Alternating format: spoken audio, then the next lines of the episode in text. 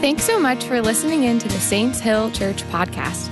Our vision is to see heaven come to earth, and we do this by equipping the saints to know who they are in Christ, to walk in freedom through the truth, and make disciples who change the world.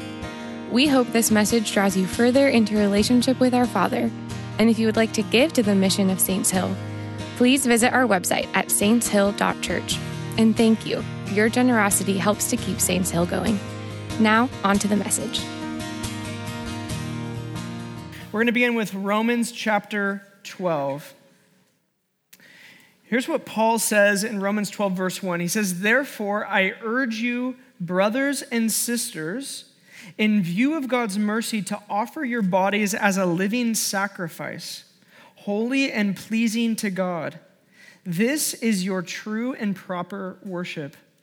Do not conform to the pattern of this world, but be transformed by the renewing of your mind then you will be able to test and approve what God's will is, his good, pleasing, and perfect will. For by the grace given me, I say to every one of you, do not think of yourself more highly than you ought, but rather think of yourself with sober judgment, in accordance with the faith God has distributed to each of you. For just as each of us has one body with many members, and these members do not all have the same function, so in Christ, we, though many, form one body. Everybody say one body. And each member belongs to all the others. We have different gifts according to the grace given to each of us. If your gift is prophesying, then prophesy in accordance with your faith. If it is serving, then serve.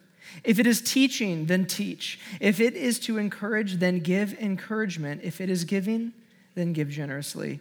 If it is to lead, do it diligently. If it is to show mercy, do it cheerfully. Flip to the left in your Bibles to Acts chapter 2, just over a few pages to the left to Acts chapter 2. This is one of the first gatherings that we see in the New Testament of the ecclesia or of the church. And it says this in Acts 2:42, a passage that's probably familiar to most. They devoted themselves to the apostles' teaching and to fellowship, to the breaking of bread and to prayer. Everyone was filled with awe at the many wonders and signs performed by the apostles. All the believers were together and had everything in common. They sold property and possessions to give to anyone who had need. Every day they continued to meet together in the temple courts. They broke bread in their homes and ate together with glad and sincere hearts, praising God and enjoying the favor of all the people. And the Lord added to their number daily those who were being saved.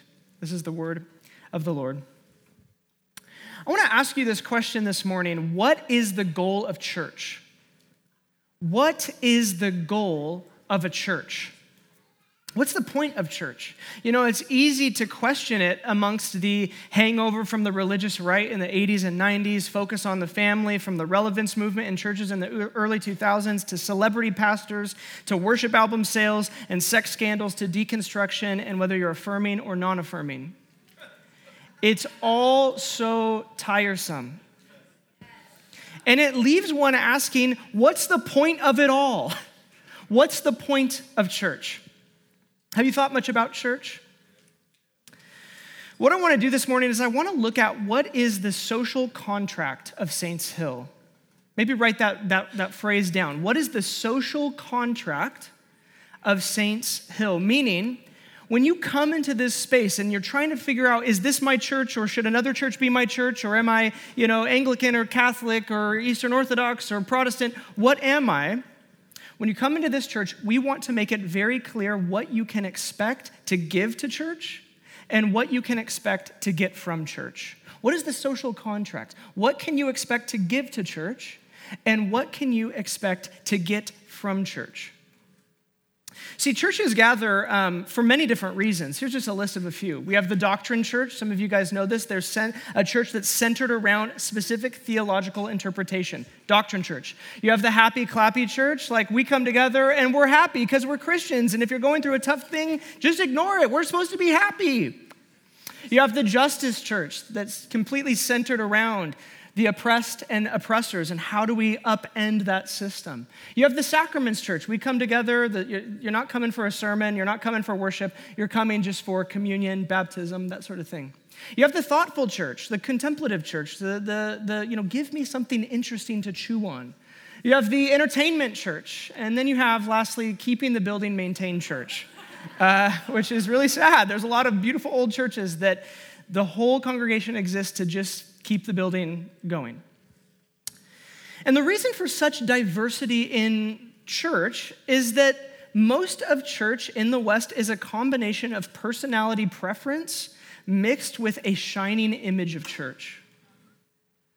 Most of church in the West is a combination of your personality preference that you bring to church mixed with a shining image of what church could be.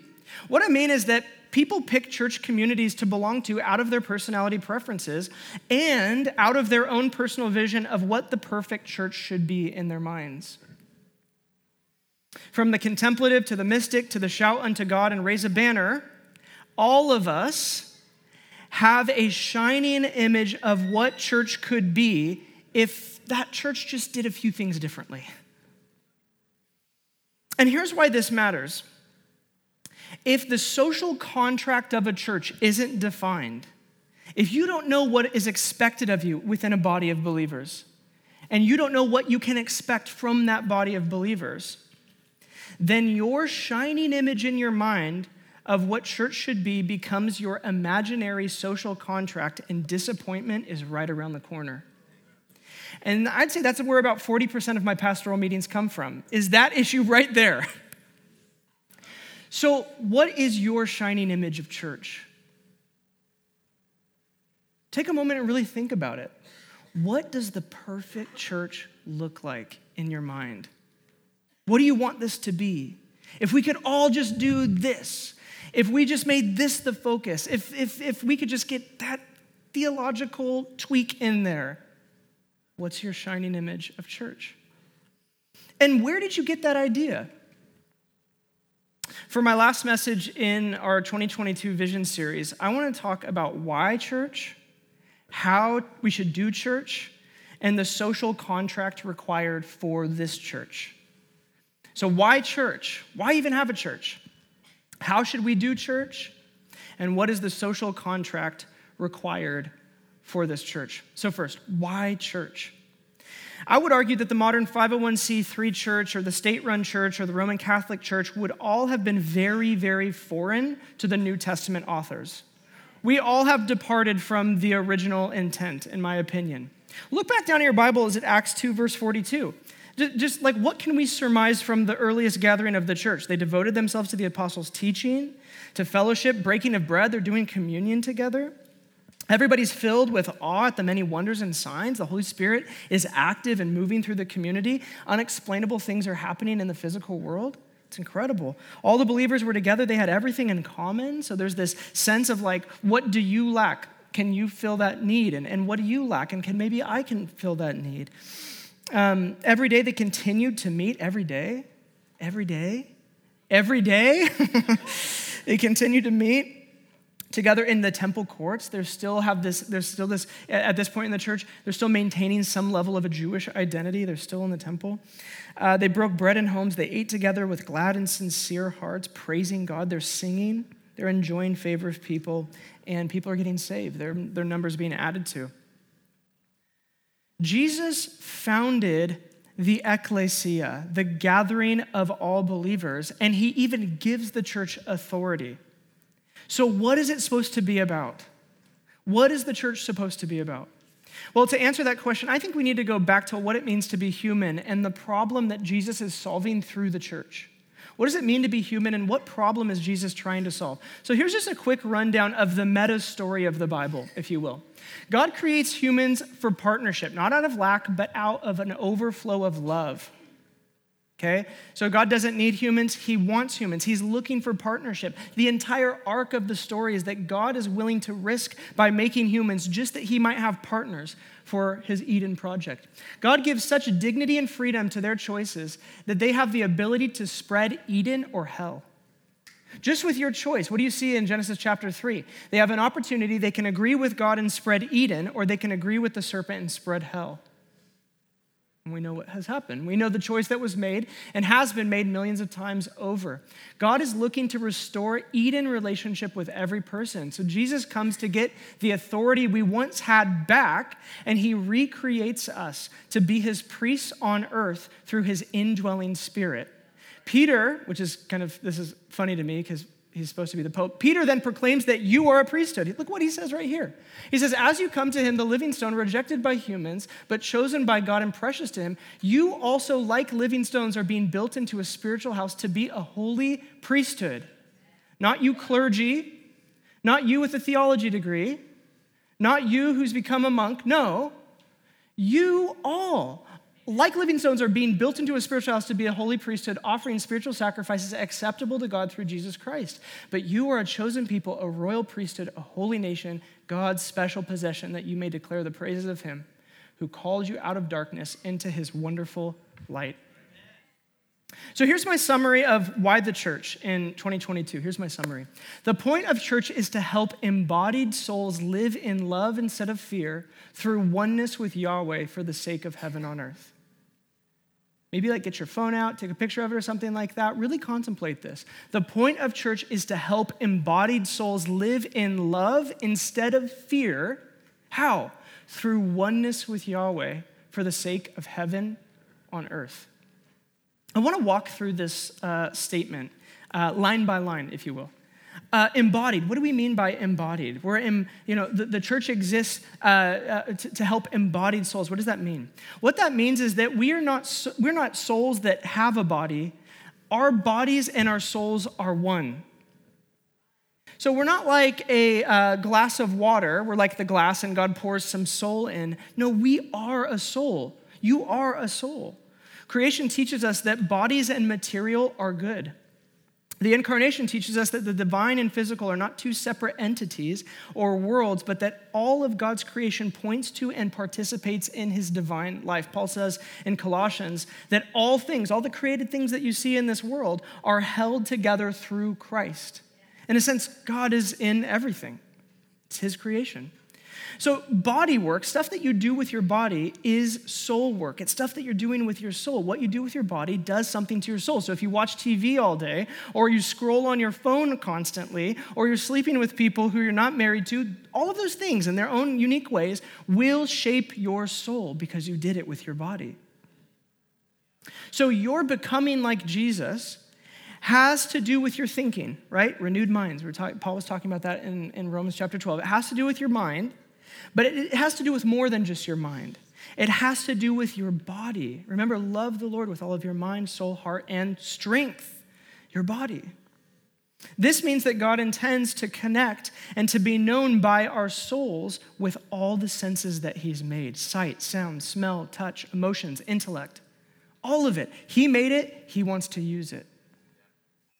So the church exists to help embodied souls live in love instead of fear. Jesus came to give us his view of the Father. Why did Jesus come? He came to take care of sin. Why is he taking care of sin? He's taking care of sin because it keeps us from understanding the Father, from connecting to the Father, from being one with the Father. So Jesus comes and, he, and he, he's like, I want you to have the same view of the Father that I have so that you can get an abundant worldview.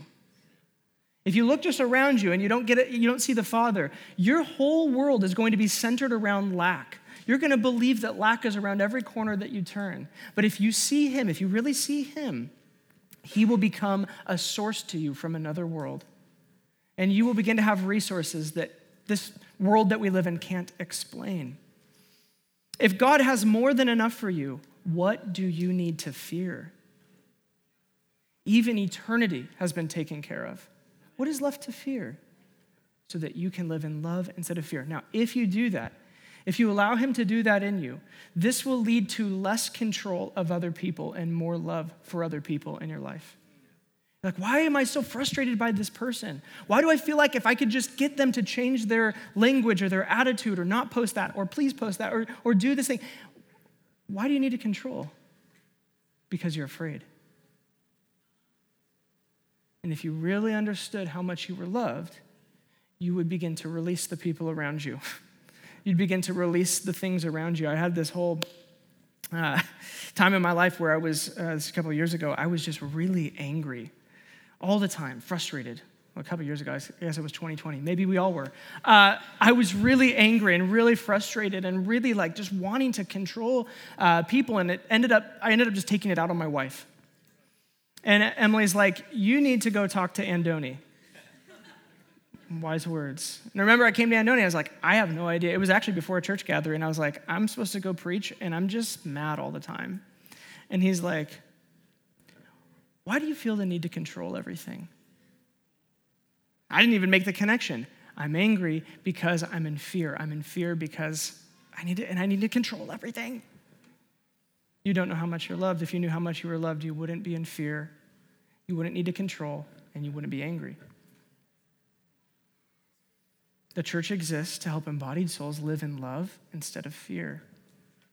Through oneness with Yahweh. You know, Jesus' entire point of coming was reconciliation with the Father. And his prayer in John 17, he, he makes his ultimate desire known. And what is it? It's oneness. That let them be one with you, Father, like I'm one with you.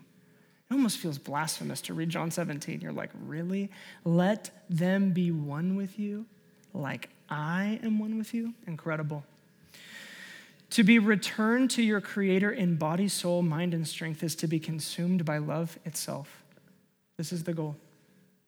For the sake of heaven on earth, we are given, the church is given the Eden Rejuvenation Project, the renewal of all things. You know, we live in this inaugurated kingdom. Jesus said things like, the kingdom is at hand.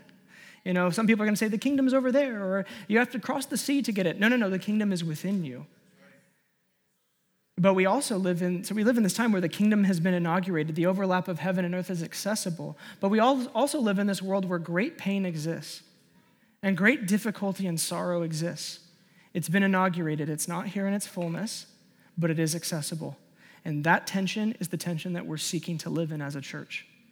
God, heaven on earth, even when I'm looking around me and all I see is hell, God, give me the faith to trust that you have good intentions for this world. Here's what Paul says in Ephesians chapter 3 verse 10 about the church. God's intent was that now through the church the manifold wisdom of God should be made known to the rulers and authorities in the heavenly realms. So you thought church was a little gathering that you went to on a Sunday. Think again. It's like your friend, you know, you go to work and your friend asks you, like, oh, like, what are you doing this weekend? And you're like, oh, I'm just participating in the cosmic renewal of all things as the manifold wisdom of God to the powers and authorities in the heavenly realms. It's like, what are you doing this weekend? like, do you see the purpose that the church has? The point of church is to help embodied souls live in love instead of fear through oneness with Yahweh for the sake of heaven on earth, so that God can look at the authorities and the powers in the heavenly realms, the demonic principalities, and He can say, You want to know about my wisdom? Take a look at those people there. Take a look at that church there, my body there. I think John Wesley sums all of what we've been talking up quite well when he wrote this What religion do I preach? The religion of love the law of kindness brought to light by the gospel. And what is it good for?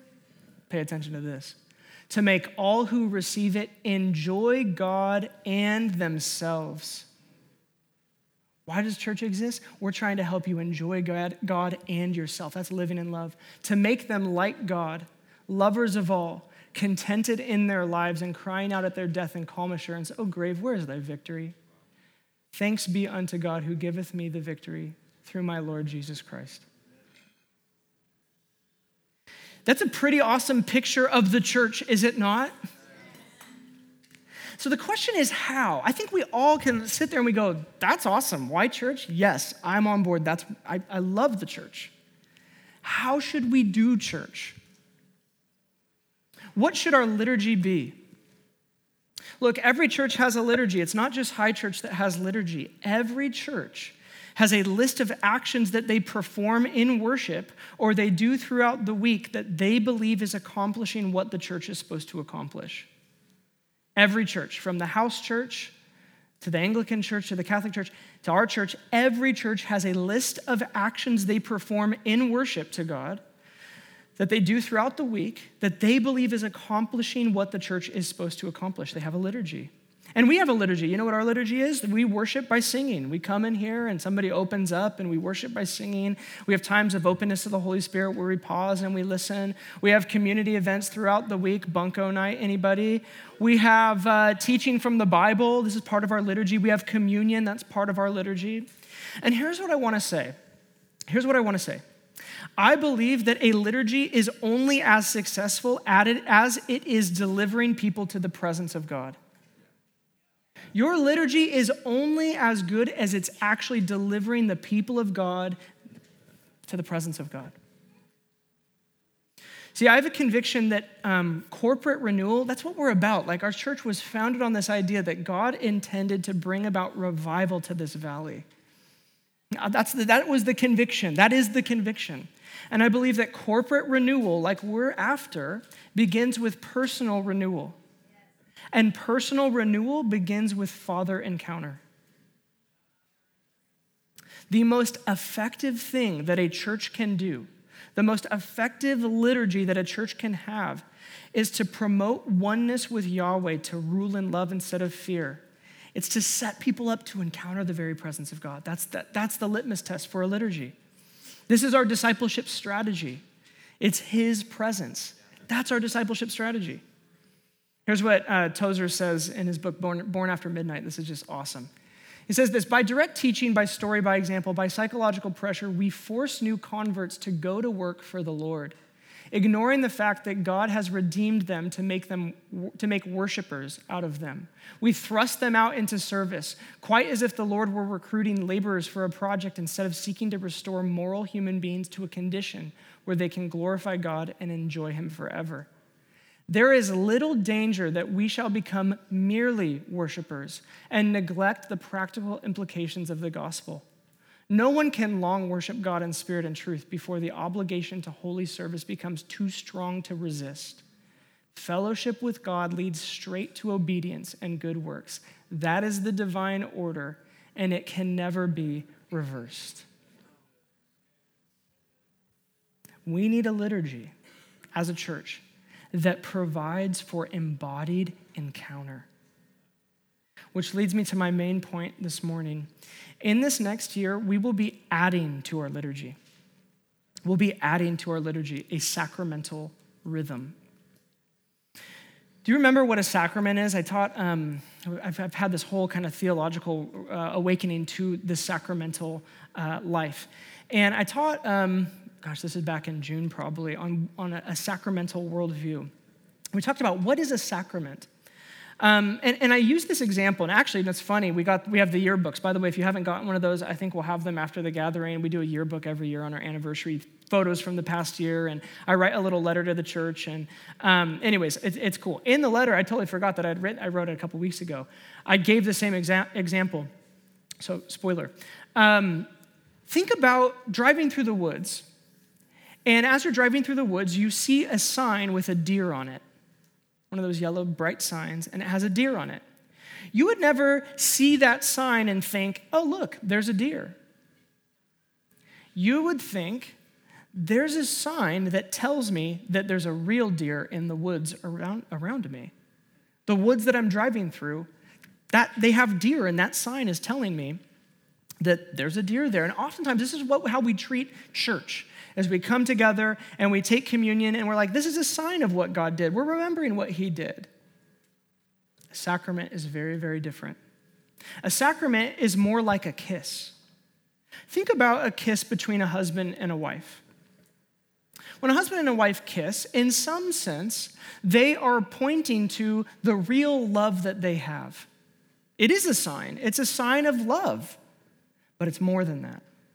A kiss in some ways is participating in love. It's in some ways, a kiss is increasing love between a husband and a wife. That's a sacrament.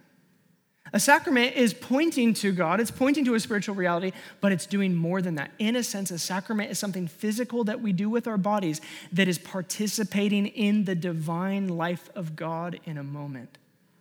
So when you have this little cup of juice and this little wafer, You're not just, this, this isn't just a symbol, this is a sacrament participating in the divine life of Christ.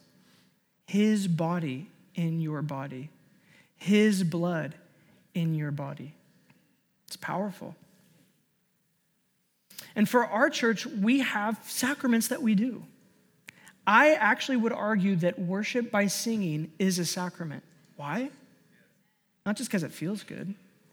It says in the scriptures that God inhabits the praise of his people. So, what does that mean? That means that there's an overlap taking place when we worship, when we sing. It's not just songs, it's a sacrament. It's a moment for heaven and earth to overlap. Teaching the scriptures. What are the scriptures? They're God breathed. it's sacramental to sit and to open up the scriptures and to connect with God. Many of you have experienced that. Communion and our communion Sunday meals that we have, sacramental. Baptism, sacramental. And here's what our leadership's heart is on the matter. If I can represent our staff and our elder team and our deacons, we would like to add to what we see as sacramental as a church. God is both found in the ritual and he's found in the spontaneous. Churches typically tend to be good at one or the other. They tend to be good at the ritual or they tend to be good at the spontaneous, almost at the cost of the other, right? We want both in our church. That's why we, we're doing the Apostles' Creed at the end of our gathering. It's a rooting point. That's why we do declarations for uh, opening the gathering sometimes or, or, or uh, during offering. It's a rooting point. We also want the spontaneous, where somebody can just share, hey, I feel like God's doing that. This thing, is that anybody in this room? Raise your hand. Let's pray for you right now. Hey, we have pre gathering prayer we, where we get together and we listen and we ask God, are you saying anything unique to this gathering that you want to move on today? So we are sensing as a church that we are pretty, we lean into the spontaneous and we want to grow in the ritual. And what I think we need is I think we need a sacramental calendar, a yearly rhythm that addresses all the life experiences of an embodied soul. So, what does this mean for Saints Hill, for our church? What it means is that we're going to be trying some new things. We're going to be trying activities outside of just sermon and songs to help embodied people meet with the Father in new ways. That's the goal. We must begin to see what we do with our bodies in faith is sacramental. It's a place for experiencing the divine life and hosting the presence of God. So, here's some practical changes that we're going to bring about. We're going to start following the church calendar. Now, if you're Catholic or if you're Anglican, you're going to think these guys are wimps. Um, we are. We are wimps. Um, we're going to begin by just doing Advent every year, Lent every year, and Pentecost every year. And we're going to ease our way into being led by the common book of prayer and by the sacramental calendar that the church has been following for thousands of years. Uh, another thing that we're changing is we're changing the way that we do communion. You know, this, I hate this. I love it, Lord, but I hate the, the medium, the way that it's brought to me. Um, I have a whole uh, series that we're going to be starting on October 30th on communion, and we're going to bring communion to the center of our gatherings. It's going to take more time. We're going to use real bread, real wine. There will be juice options coming um, as well. Uh, but we really want to take seriously the Lord's Supper. And we really want to take seriously the Eucharist. If you remember, if you're old Saints Hiller, we did not start out with this. Uh, this was an accommodation with COVID and moving to a new building and trying to get our feet under us a little bit. Um, this has not been our intention, so thank you for bearing with us. We want to honor the meal that Christ gave us. We want to honor the meal of his body and his blood. So um, we're going to be making some significant changes in the way that we do communion. It will last longer. Other things in our gathering will probably get sh- a little bit shorter to make room for that. Um, and then lastly, we're going to be starting practice groups. Um, some of you guys know we were planted by a church uh, called Bridgetown Church in Portland, and uh, John Mark Comer, who was the pastor there, he started a ministry called Practicing the Way, where he basically walks people through uh, specific spiritual disciplines, embodied practices for encountering God. It's a wonderful video series. And so we're going to have small groups starting up in April, I believe, I think uh, springtime, small groups centered around learning about spiritual disciplines for four week periods. And so, if you've at all been like, how do I connect with people? How do I get to know people? Here's a really wonderful opportunity. It's not a huge commitment, it's four weeks long, and it's a way for you to, as an embodied soul, encounter God. And we're very excited about that as well. Uh, we're not changing our values. We are simply applying our values to our whole body and our whole lives as a church. So, what is our social contract then? If this is why church, how church, what is the social contract required for this to take place? What can you expect to give to church, and what can you expect to get from church? Two things a rule of life from our values and personality expansion. A rule of life from our values. You know, when thinking about a social contract, one should ask, you know, when somebody comes into this church, you're talking about the social contract. Well, when somebody comes into this church, uh, how does their lifestyle change? How does their thinking change? How does their belief change? And how does the way that they live their lives change? Well, our core values actually give a rule of life, if you will, a lifestyle description. Here's our core values. Um, we have 10 core values. Typically, through our um, vision series, we teach through all 10. We haven't done that this year, but we've done it twice, so you can go on the podcast. I would really, really recommend that you listen to them, especially if you're new or you're trying to discern if this is the church for you. Uh, the, the, each of these values presents an opportunity for your lifestyle to change from the idea that God is good to Jesus is Lord to we have a privilege of hosting the Father's presence and nothing is impossible, to we are the righteousness of God, to that we have a, a, the privilege of leaving a legacy to the next generation. These values place a demand on your lifestyle, and I am constantly, as a pastor here, checked by these values. Constantly. Each value, the way that I like to think of it, has a door attached with it. And it is a door to a lifestyle of encounter. I want to just say this our social contract is that I want our values to become your values. So if you're here and you're looking at these and you're like, those aren't my values, and I don't want those to be my values, this is not a good church for you. If you're here and you're looking at those values and you say, I want those to be my values, I even, those are some of my values. This will be a very comfortable place for you to become more like Jesus, an embodied lover able to rule alongside Christ for the renewal of all things. We want you to see church as family. That's what we're trying to get you to see. We want you to make your primary aim in life to host God's presence. We want you to live with the conviction that heaven is accessible here and now. We have an agenda. and we're not beating around the bush. Our agenda is that those values become, a, for you, a rule of life. And so, secondly, our social contract will include personality expansion. Personality expansion. Let me just list out the personalities that I see here in this church. You have the moms, the dads, the mystics, the flag wavers, the dancers, the sitters, the contemplators, the harmony singers, er, the advocates, and the teachers, all within the same church. When I describe the kind of diversity of people that we have in our church to other pastors, they're like, I don't know how you're doing that. I don't know. I've never seen the contemplative and the, the flag wavers in the same building, in the same space. I've never seen that before. And all of you are in this church, and I want to say this it fills my heart. It fills my heart. Because to be honest, I see, I see myself in all of that.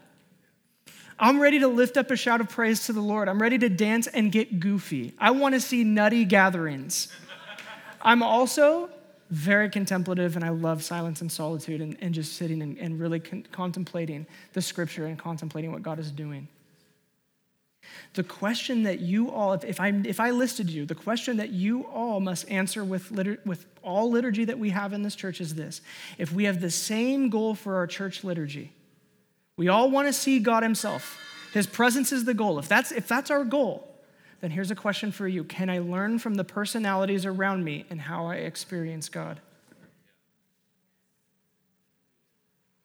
See, the conversation that I frequently have goes something like this Yeah, we visited Saints Hill, kind of interesting church, like the sermon.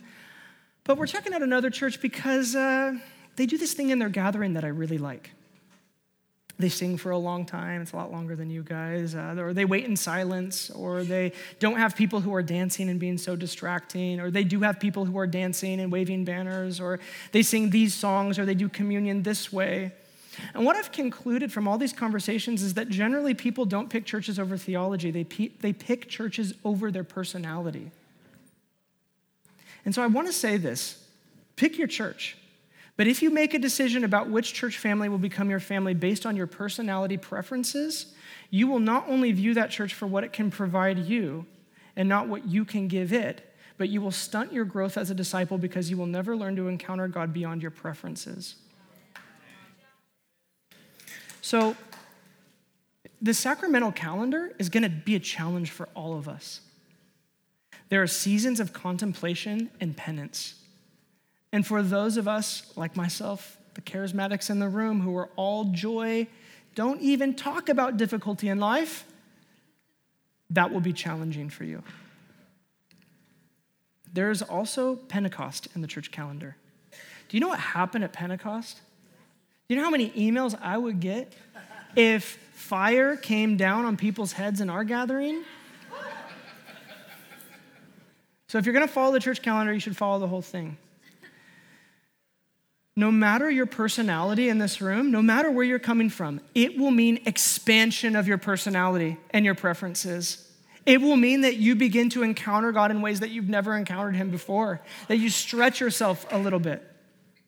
Some of you will need to try yelling and cheering and lifting up a shout of praise and dancing even when you don't feel like it. And some of you, for other personalities, you're going to try to spend some time in silence and solitude, and you should probably fast. You're an embodied soul. Here's the whole point if all our personalities find their source in God, if He has all of our personalities, find their source in God, then we can learn new ways of encountering our good Father through the personalities of other people around us. And that's where unity comes from. Unity doesn't mean that you have to lay down your convictions or you have to lay down the things that you prefer. You prefer what you prefer. It just means that you're going to allow expansion to take place because you love God that much. To end, I want to give a quote from C.S. Lewis because what would my sermon be without one? And I think he's describing what God is doing in many of us at this church. Imagine yourself as a living house. God comes in to rebuild that house. At first, perhaps you can understand what he's doing. He's getting the drains right and stopping the leaks in the roof and so on. You knew that those jobs needed doing, and so you're not surprised. But presently, he starts knocking the house about in a way that hurts abominably and does not seem to make any sense. What on earth is he up to? The explanation is that he is building quite a different house from the one you thought of. Throwing out a new wing here, putting on an extra floor there, running up towers, making courtyards. You thought you were being made into a decent little cottage, but he's building a palace. He intends to come and live in it himself. I think that's what's in store for us this next year, if you'll allow it. Would you stand with me? Let's pray. Thanks for listening. If we can do anything to help you, or if you want to stay in the loop with what is going on in and around the church, you can follow us on Instagram, download the Saints Hill app in the App Store, or visit our website.